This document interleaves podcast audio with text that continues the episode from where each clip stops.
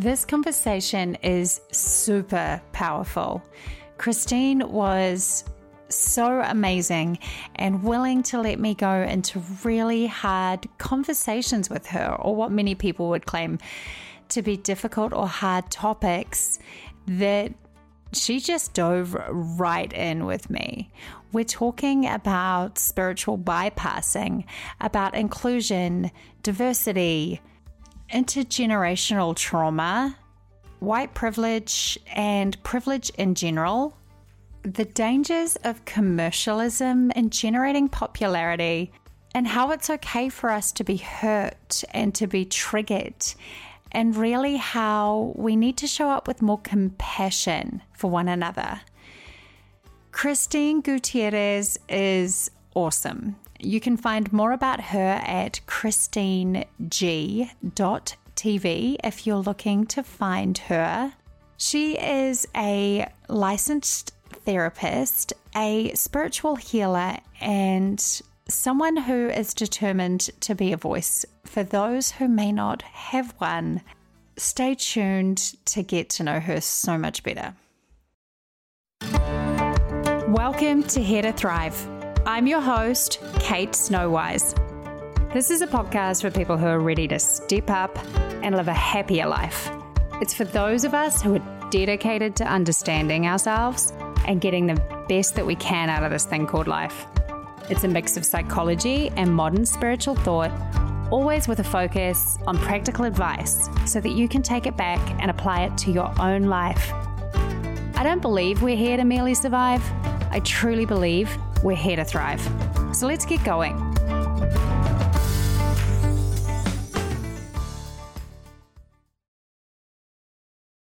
Christine, thank you so much for being on Here to Thrive. I'm so grateful and excited and pumped to be here. I feel like when I connected with you, you have such a centered and grounded vibe. And I could really tell right from the word go that your heart is in the right place and the work you're doing in this world is very spiritually grounded. Can we talk a little bit more about what you do in the world now and the journey you came on to get to the place you are today? Sure. I am clinically trained as a licensed therapist. And what I do is I combine what I call ancient wisdom, which ranges everything from meditation, breath work, tantra, priestess work uh, with modern grounded therapy and spirituality.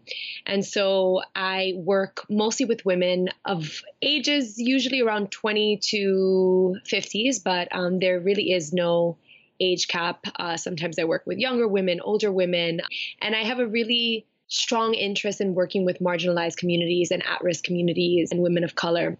And so, what I do is I I guide people back home to themselves and I help hold space for their shadows, for their trauma, for their pains, whatever trauma they've gone through, whether that's verbal abuse, emotional, mental, and or even something like body image issues, which oftentimes isn't seen as the traditional sense of the word trauma, but anything that has brought a woman to violate her sense of self.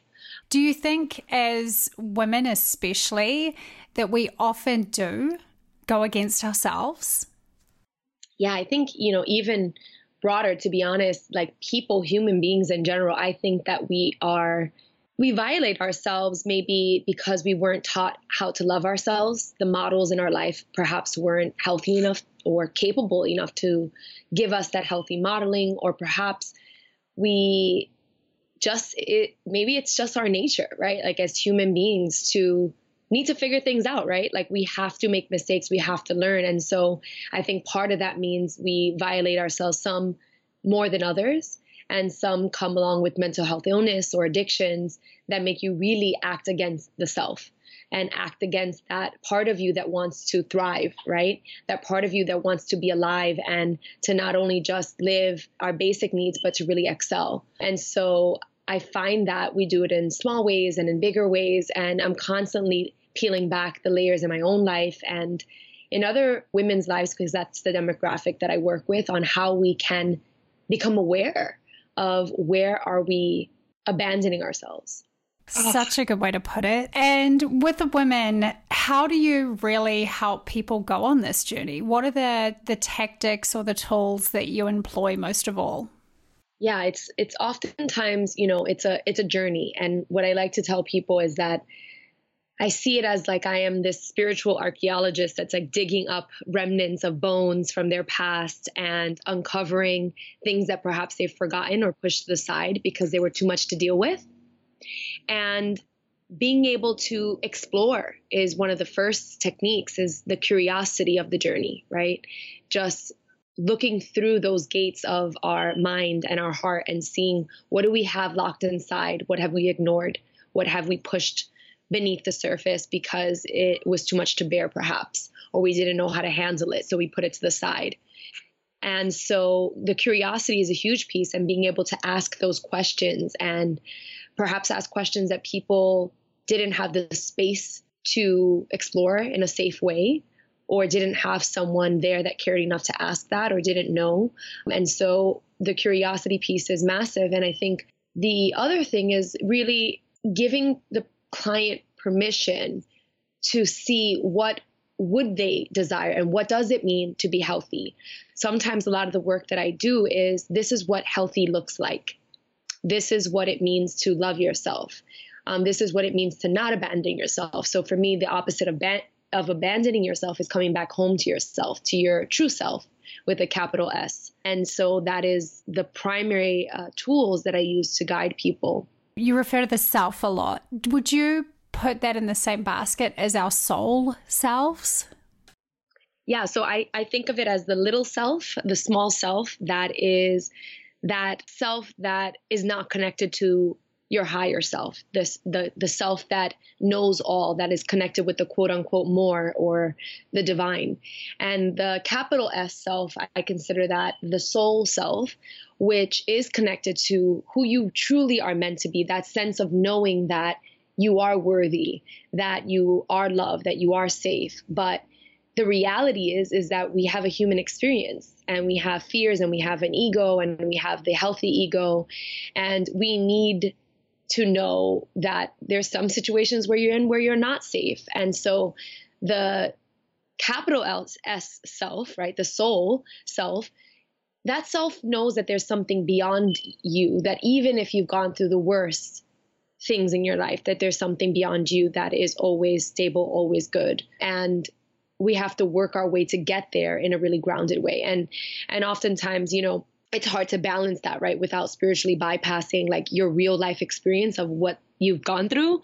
For myself, I went through uh, verbal abuse and and that for me really broke down my concept of self. I didn't know what good or wrong was because everything was a bigger deal than what it was, right?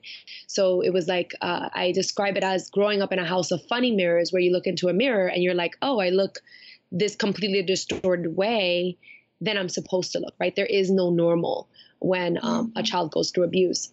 And so, in that, it's tapping into that divine self that is always perfect, that is untouched, but acknowledging the human experience at the same time, right? Like your real, the smaller self, the self that's like the human self that I think oftentimes gets a bad rap in spirituality, but it's like it's all part of it. We are human beings.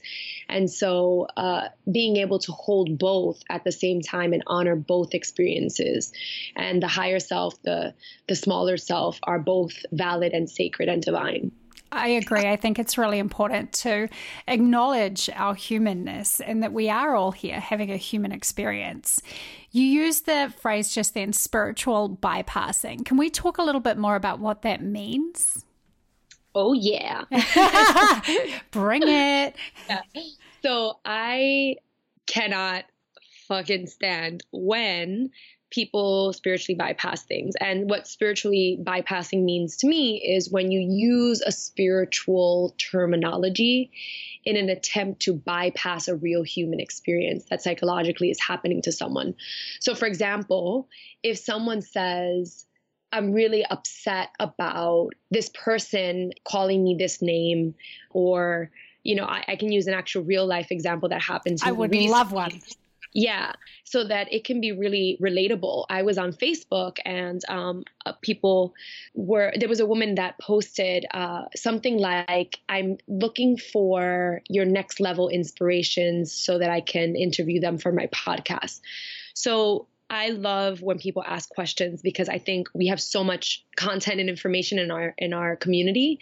So I was like, awesome. And I saw that some people had tagged me as their next level inspiration. I was so humbled and like grateful. Like there's no better feeling than being tagged on something like that, right? So immediately I was happy and joyful and excited.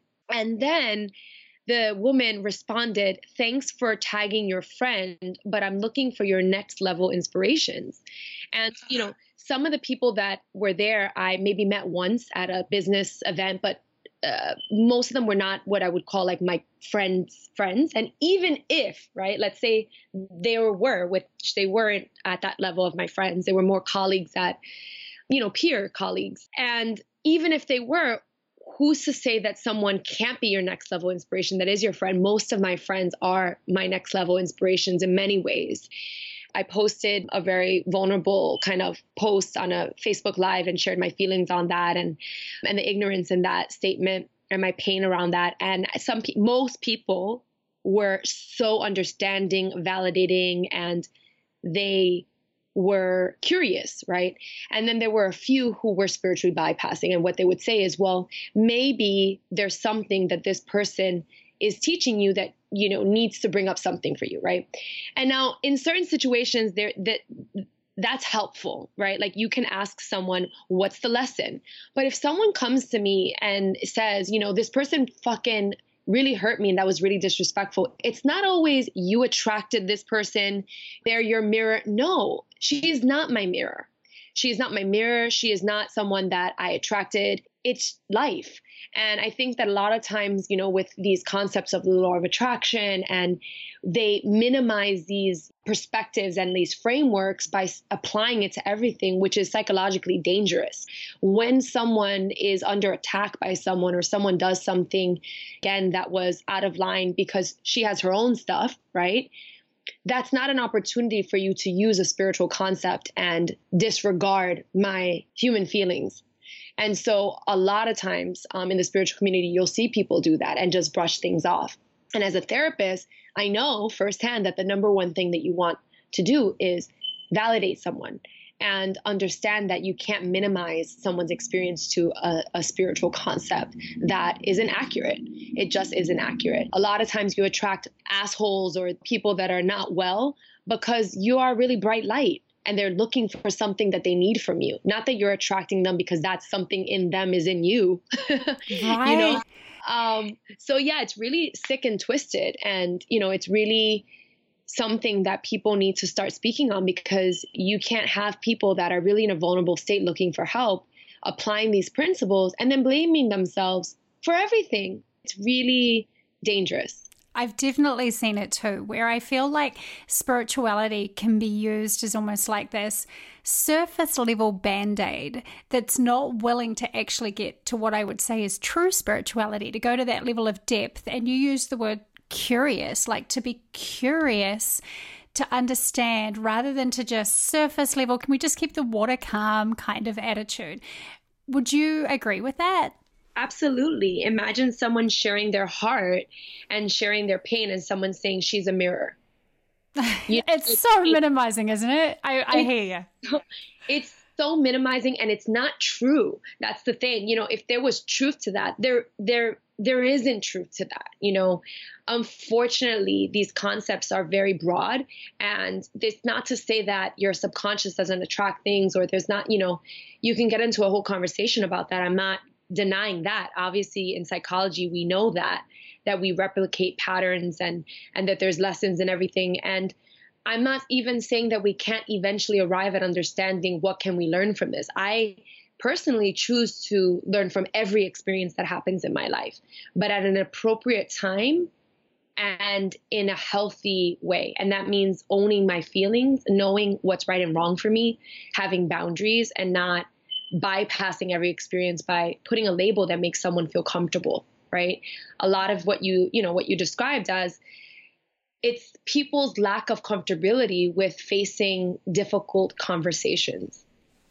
I definitely want to talk about that. And one of the reasons I really wanted to bring Christine on the show is to talk about the lack of inclusivity in what I would frame as the self help world. Many of you may not be aware, but a few months ago, one of the big self help leaders posted a uh, she was doing a campaign and she missed the mark and in terms of diversity it was really offensive and that i think has created a little bit of a conversation in the self-help world or it started one. I'd love to know your thoughts about diversity and the space that we both work in because i know it's something you hold dear. Yeah. You know first and foremost i love all people. And i think that it's important for us to understand like why are we speaking about the things that we're speaking about and what is the end goal in all that we're doing right? For me when people again spiritually bypass something like racism or lack of diversity by saying you know we want oneness right? I want oneness too. And until we're actually seen as one we can't have true oneness right? Which brings me to the second point. For example i don't think personally right that Danielle LaPorte is a racist I think that she seems to be right. This is an assumption, and and what it, close friends of mine are close friends with her, and um, it seems to be that she's a really artsy person. She chose an image that she thought was like artsy, and she missed the mark because of the image that she chose. That is a lack of awareness, right? There's two things at hand. It brought to the surface things that a lot of people were feeling for a long time.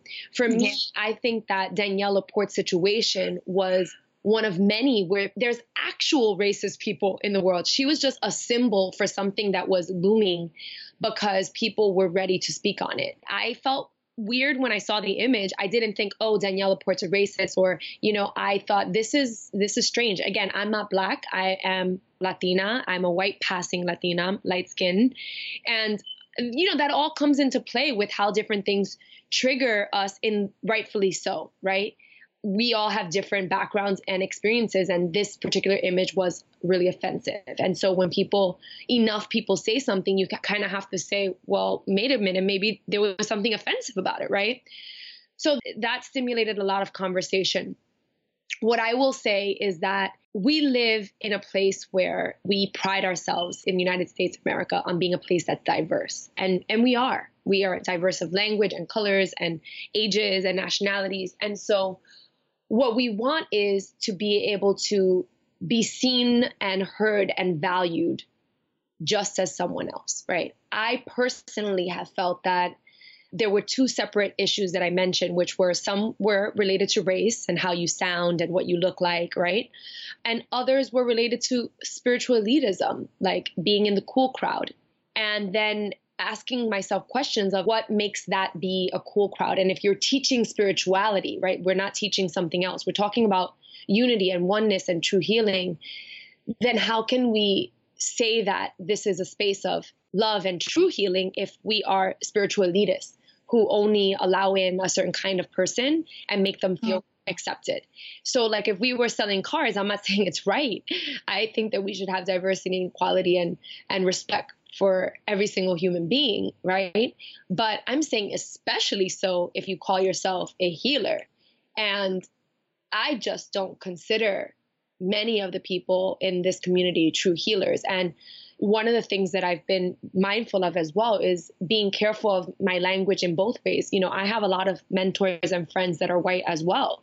And being able to share my anger and hold it, but also navigating what what feels best for me in terms of speaking up on this, right? And everyone has a different approach that's going to make them feel good. And I think that right now we're in a sensitive time and it's kind of like uh, it's generational trauma. So it's like if someone was sharing their experience with being raped, we wouldn't expect them to hold back their rage, right? So we mm-hmm. need safe spaces for people to explore and express their pure, raw rage.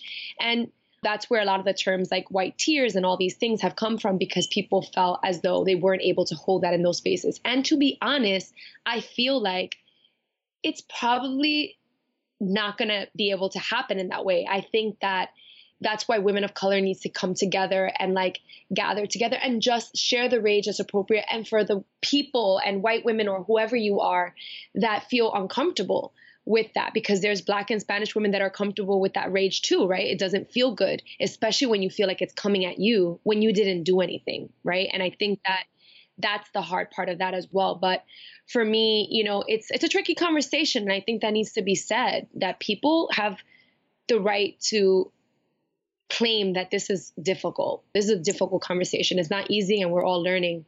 But I felt that I was left out of spaces not only because of me my race. I also felt that it was also because of like that cool girl crowd of spiritual elitism. And needing to be signed or needing to be have this this this to be able to be respected. And so I don't like that. You know, I don't like either of the things and or being like the token something or only being hired because like you know i have my masters i have put in over 10 years of work you know i i've done so many trainings. And so for me that was the other thing that with that particular example that we gave with the woman that said that on Facebook, who I did end up speaking with. And it was, you know, difficult for her to understand. She was trying to, but it was really hard because for her, next level inspiration literally just meant like not us again, it was not only race. I, I think that in her mind, she wasn't even thinking about it as a race thing. I truly believe that. It was for her, she was thinking of it as outside of my sphere, someone that's cooler, better, bigger, more numbers. And again, that's really dangerous. Like it's okay to understand that numbers play a role when you get signed with a book deal. We we care. We're, I'm in both worlds. You know, I have my feet on the ground. I care about growing my following. I celebrated when I got my 10,000 followers. Like we're in both worlds, but it's to say to not just choose based on that or to love people or see people based on that. And I think it's an interesting world that we're living in today because there is this almost element of fame seems to idolize. And I do see it in this spiritual self help community that we're both in. It's the same thing. It's the Instagrams, it's the Facebooks, it's the how many likes have you got? How big are you? Do, do, are you valuable yet? And I get it. I feel it too, that it's just value isn't necessarily reflected by numbers, yet we live in this weird society that values that. Absolutely. And think that, you know, what ended up happening is that a lot of people also started to notice that we don't want to claim that we're in the spiritual world and be doing these things that are really not kind, right? Like forget about that word spirituality that are just not kind and we're not perfect and so we're always learning, but can we be real about how we've all messed up. Like I shared that the truth and the raw, real deal experience was that as a Latina woman growing up, born and raised, raised in Brooklyn, having education, having parents that had education as well, because they were born here as well, right? Like uh, my parents were not born in Puerto Rico, my grandparents were on both sides. And ha- having that experience, I identified as Latina. I grew up in a neighborhood that was primarily Latino. And I was I had many privileges being born here and also looking the way I do. There's many different kinds of privileges, but I started quickly understanding that white was more respected in certain ways, like a white culture and media and images of, you know, these people getting called like this spiritual rock star and like all these things like where I saw the real you know the the healers that were out there like doing the heavy lifting and like maybe not knowing that world as well. And i think a lot of that has to do with it like that for me and for a lot of the people that were people that I looked up to, they just didn't care about being seen in that way because they were too busy doing the work in real life.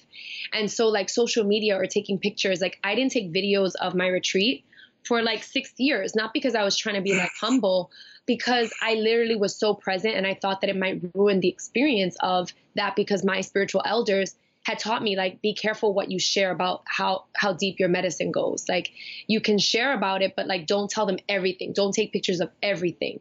Be mindful of you know just like warnings a lot of warnings.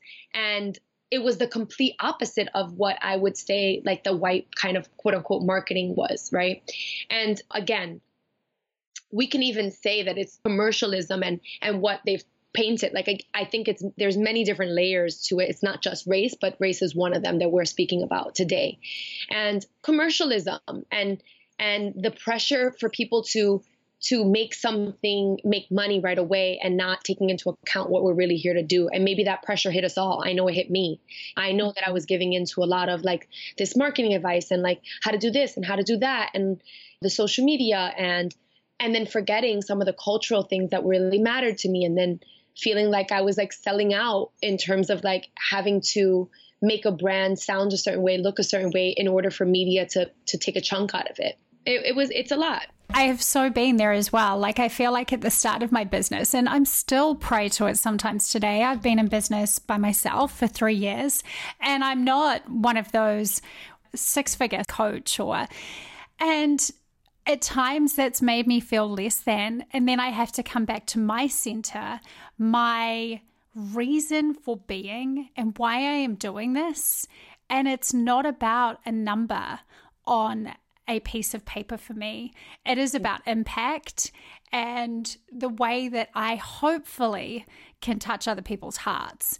Yet we live in this really loud world that is and this is in all spheres of our lives.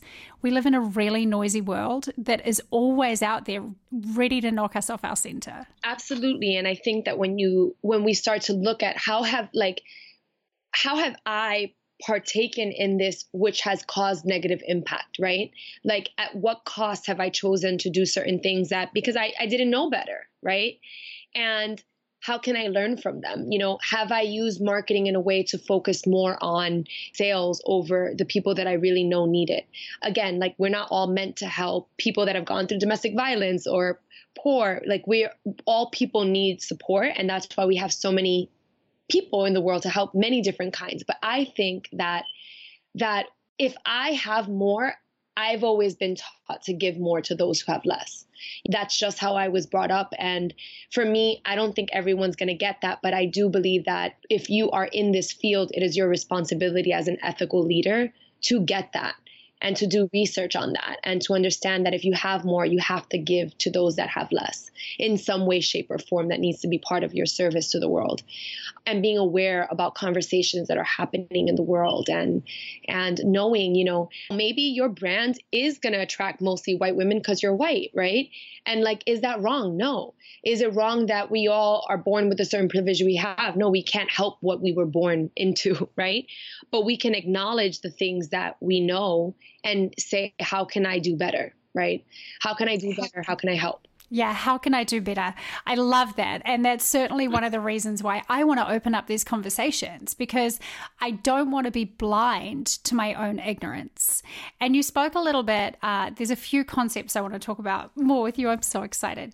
You spoke about the concept of curiosity and being curious to ourselves that often and we all do it you you admitted that you've done it that we do things when we don't know better and that there are all these different kinds of privilege. I want to talk about white privilege and specifically about how white women may not even know what that means and why it might be scary. And I'm happy to answer questions around this too, because obviously I'm a white woman who grew up with that white privilege. And I feel like there are a lot of white women out there that don't know what they don't know around this. Yeah.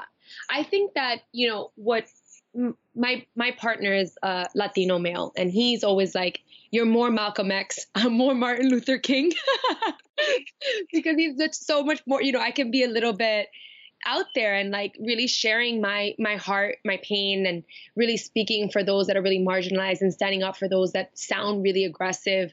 And like, I may not like I don't resonate necessarily with doing that, but I understand where it's coming from, and I hold space for that. We don't know what someone's going through, right? I just think we need safe spaces to do that. I feel like all healing happens in a process. So maybe a lot of what we're seeing is like this emergence, right, of this like awareness with our presidency, regardless of who you voted for, to say it's a fact that by Trump being president, he's he's shown us a more divided externally nation but we were always this way in many ways. It's yeah. just these things have happened worse. Like in terms of where we are now, things have gotten better than the past, right? But we only know this world. So I I tell people, yes, there's been progress, but I want to focus on where is there not progress so I can heal that. Because one of the things that my partner had shared with me was saying, you know, there's white privilege and there are many other privileges. And I think that we need to be mindful of including all the privileges and and yes, sharing about white privilege, but also keeping into consideration even me as a Latina, I have white privilege because I look white. you know? Yeah. And because I'm skinny and because I'm pretty and because I am educated and because I grew up here in New York, there are certain privileges that we have. So what I like to say is think of it like you're not a bad person for having privilege. You're not wrong. But in the acceptance of the awareness, uh, in the acceptance of knowing that I am aware that I have privilege, and white privilege being one of them, we can just own what is true right? Like there's certain things that just get us in certain places because we look a certain way. Like if you go to a club and it's a really fancy club, back in the day I used to go a lot. There was so much of that ego there of privilege of how you looked. And maybe if you were really tall and like a supermodel and you were black or Latina was fine, but like the average girl was going to get in more likely if they looked a certain way. So that was a certain type of privilege, right? So in this space, if you are a woman of color or light skin or black just understanding all the privileges that we have, I think helps to lower the defenses that we might have to hearing something like this and being curious about every privilege that we have. You know, I get free things sometimes. I'm like, I think sometimes guys give me free things because I'm pretty. I have to own that because that imagine you're not aesthetically what someone would eh, would would deem pretty and what is pretty, right? What are these standards based on? And so all of these things are what I like to just dig into and, and be curious about again, like that keyword curiosity. Like what what have I been able to get because of privilege? What what can I do with that privilege? Right? Like if I if my voice is gonna be able to be more seen and heard, if I if they're using me as this like, you know, oh she's like an approachable Latina, like a media brand, let's say. You know, she looks kind of white or whatever the case is and she looks this way and she looks that way you know i felt that way that feels that feels really bad to feel that way and then at the same time my perspective was always like well you know what i don't like this this has to change and what am i going to do with that privilege what am i going to do with that opportunity so i can help elevate the voices and the conversations that need to be had so people can hear and then we have this like Afro Latina movement and all these movements that are happening. I really think because we're realizing I don't want there to be this space where we don't acknowledge why people are more valued and respected. Like let's let's break those barriers and connect heart to heart. And the only way we can do that is if we can get past what what is coming up for us when we see someone. You know, I grew up in a Bushwick, which when it was not gentrified and when it was a tougher neighborhood, my dad is a NYPD cop. And I know firsthand how much my dad loved to help, but I also know how they could be really racist, you know?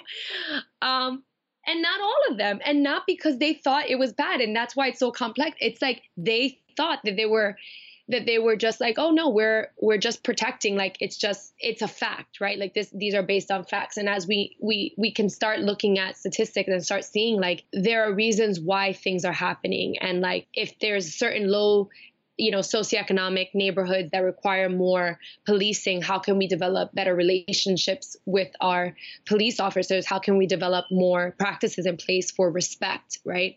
How can we show different sorts of media that are not just highlighting crime by black and latinos but also like the successes. And i think slowly things are changing but we need to keep our eyes peeled of how we can better represent things and how we can change the things that are happening for poor people for black and latino people for indians and asians or you know asians for example uh, make more on average i believe. Yep. yep. No i read the same research than white people. So, you know, there's certain things that we're looking at and we're understanding holy shit there's all these layers to it like what does that mean that the black lives matter doesn't matter no it just means that we can't just look one way we have to say what is it about this that is true and how can I be of service to the parts that resonate? Meaning, there are people that are racist. There are systems in place that keep certain uh, demographics down.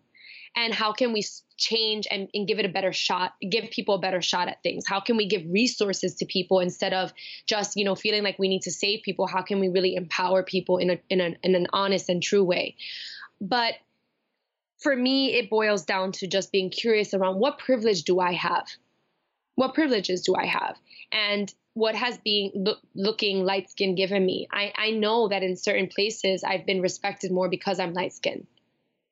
Even in Puerto Rico, you know, even in places where there is, you know, self hatred and self internalized racism.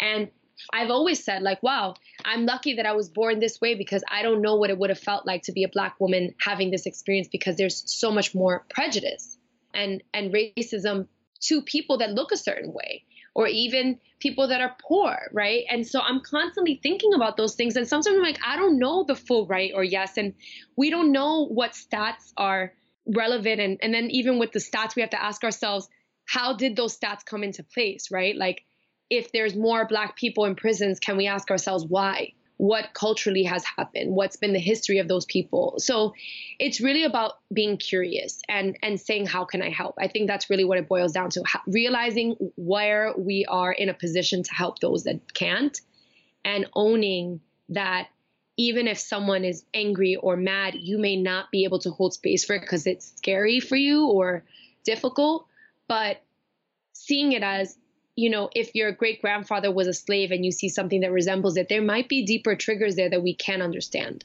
Gosh, I so hear you. What I really like, there's a couple of points that I think have really hit me in this conversation.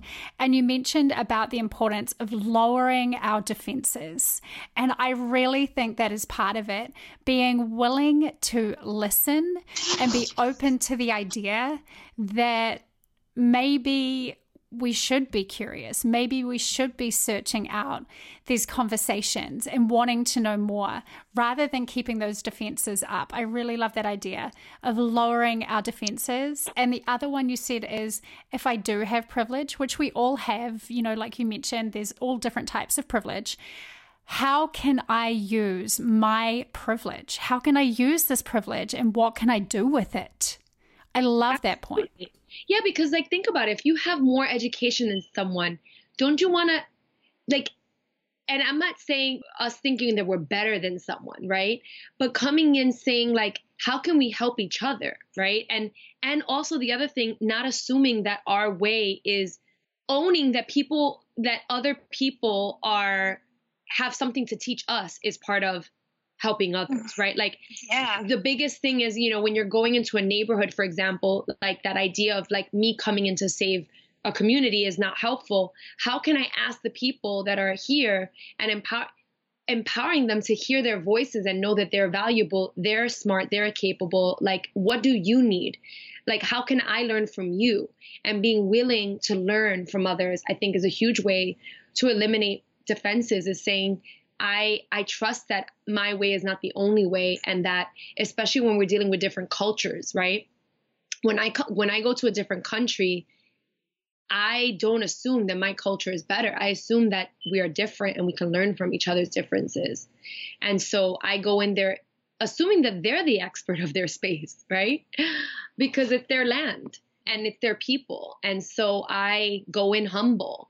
And I think that we've lost a lot of that. And we need to bring that back again and say, you know, how can we really become truly understanding of each other? And you know eventually yes i i want i want us to be able to heal this wound. I know i have a lot of pain with white people. I know that i have a lot of pain with the feeling of feeling like i have to be a certain way in order to be accepted or like people being less qualified than me and getting ahead in certain ways because of what their perceived value is right? And what those things are based on. And and really battling those things. And i think that if we come at it like that like there's real people that really have we're just hurting you know? Like let's just bring the compassion back.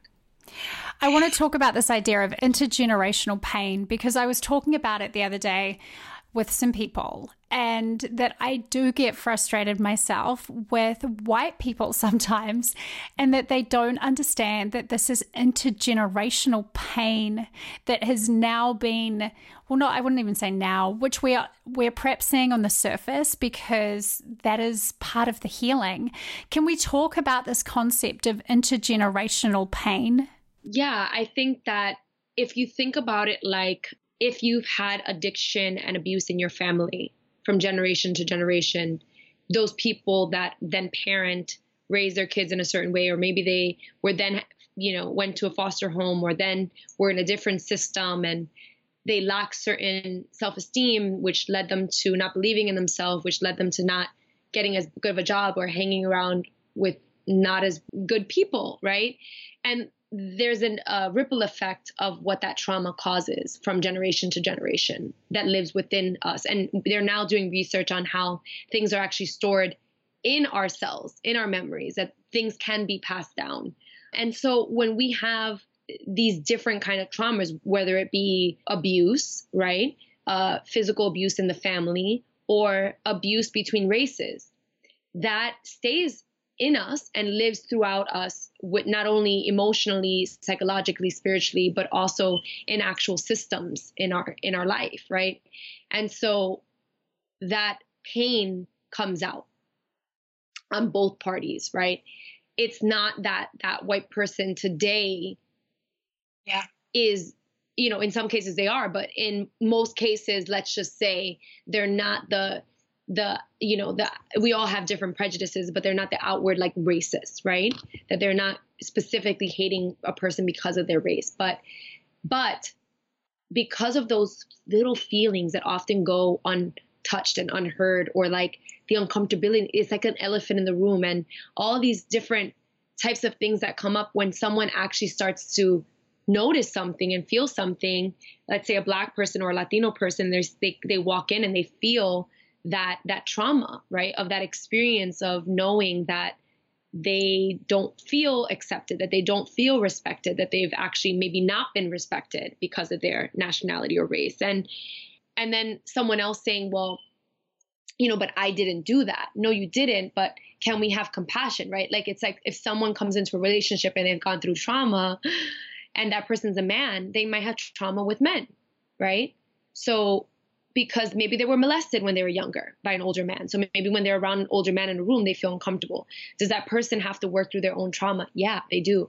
But they also get to have the space to say, this makes me feel uncomfortable. And if a person is like usually compassionate, they would know that it's not about them, but also it is, and say, I see you, I hear you, and I'm sorry that someone that looked like me did that. Like, I'm not going to do that to you, but it's safe to say that we work that way. And so we have the right to feel triggered and to feel hurt and to say, my experience matters, but also to say, yes, I'm healing myself, but can you help? Can you be understanding? Can you know that these things have happened to me and that they can be really painful?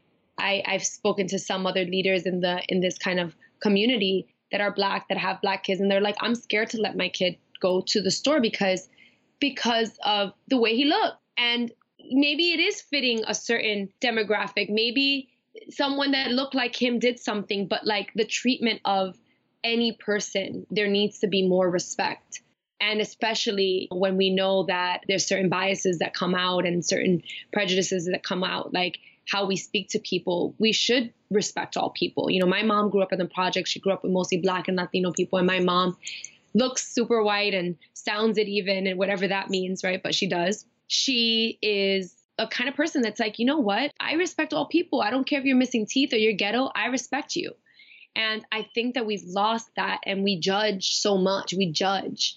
And we need less judgment and really listening to people's wisdom and being mindful of the fact that generational trauma exists just like any kind of generational trauma exists. So being mindful of that. I so hear you. I don't know if we've if we've had it in recent generations, you know, that that willingness to see people for who they are. And you just mentioned several times and it, it hit me in the heart that word compassion. Let's just show up and have compassion for people because when there is intergenerational trauma, like you mentioned, there's a lot of pain, there's a lot of anger, and you're allowed to feel that way.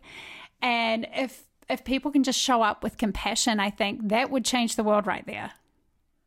Absolutely. And look, it's not easy. I've talked to some of my white mentors and they're like, but I can't, like, I can't have someone be like, shut the fuck up, you white bitch. Like, I just can't have someone speak to me like that because it's abusive and I can't take that. Right. So I do feel like there's radicals on any side of any topic. Right. And don't let the voices of some, of, of an expression of some pain that come out to a person that maybe doesn't deserve it because they're going through some massive spiritual, emotional healing take you away from the issue that still needs healing, right? Like, don't let something stop you from healing something that needs healing because an approach to doing something doesn't take it away. It's like the same thing with like children at the border or like, you know, that are, don't let the way someone says something take away the fact that these kids need people to help them. They're alone, they're scared, they're away from their parents. Like that's what should matter. And and that's what I like to focus on is like if there is someone that's being treated this way or treating less than or being called names in school and you know whether it's because you have a physical disability or you're a color skin or you sound a certain way can we do our best to protect those people and put rules in place that help those people both on a legislative legal le- level on an administrative school level on a company level? Can we put things in place to protect all people I think you made a really important point there when you were talking about that there are radicals on every side. And I would love to make sure that we highlight that just because you encounter one person and one person's whatever expression of anything, it doesn't mean that a whole race or a whole grouping of people feel that exact same way. We need to stay open. Absolutely. And what I like to think is like, they're expressing a part of my anger that I'm not comfortable expressing publicly. You know, like sometimes I think to myself, like on a raw primal level, this is what I feel put into words.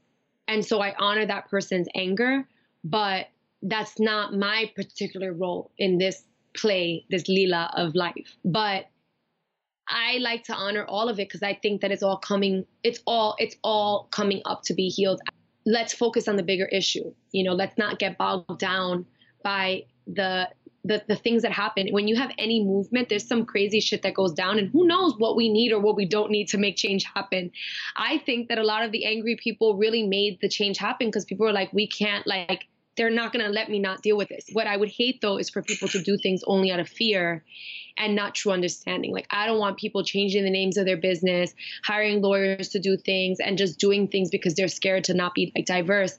I would really care for people to just be like, I'm just going to be more mindful of like using my privilege as best as I can, all the privileges that I have, helping those that need it, and being more mindful of caring about all people and and seeing how I've been judgmental based on race, based on how someone looks, based on how many followers someone has, and just being more loving to all people. I think that's a really good place to end because I think that's it. If we can all lower the defenses, as you mentioned, look at ourselves and seek to be curious, we've got so much still, still to learn.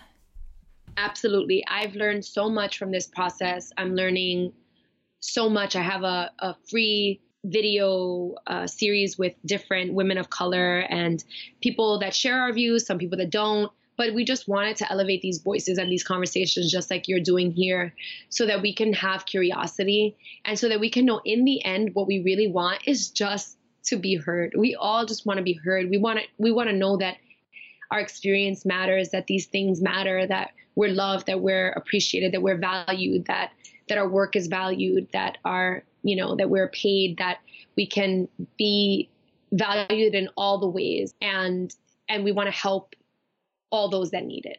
Where can our listeners find those videos, Christine, and where can they find you? So it won't be out yet, but if they want, they can go to elevatevoices.com and my website is christineg.tv and that's C H R I S T I N E G uh, dot TV. So, if you were to leave us with one thought today to close out, what would it be?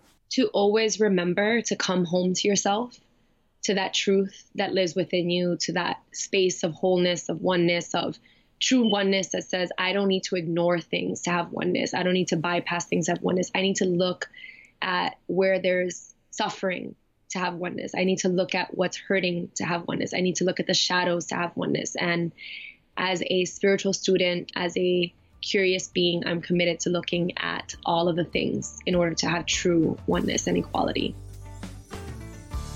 I hope you appreciated that super meaningful and honest conversation. I really appreciated Christine's willingness to answer the hard questions and to share her perspective. The idea that we all have privilege and we actually have a responsibility to use that privilege is one that resonated with me really strongly after this conversation. What are you doing with your privilege? How can you use that to make a difference? She mentioned her website that will be live sometime later this year, elevatevoices.com. So if you're listening a little bit later, by all means go and check that out. But if you want to stay informed, head to christineg.tv. You can also find her at Christine Gutierrez on Instagram. She's great on Instagram. I hope this gives you food for thought. I hope this opens your eyes up a little bit more to a broader sense of what it means to show up with compassion and embrace diversity. I don't doubt it will give you more than a week's worth of things to think about. So I'm going to leave it there this week. Consider, act, do good, and keep thriving, beautiful people. Keep thriving.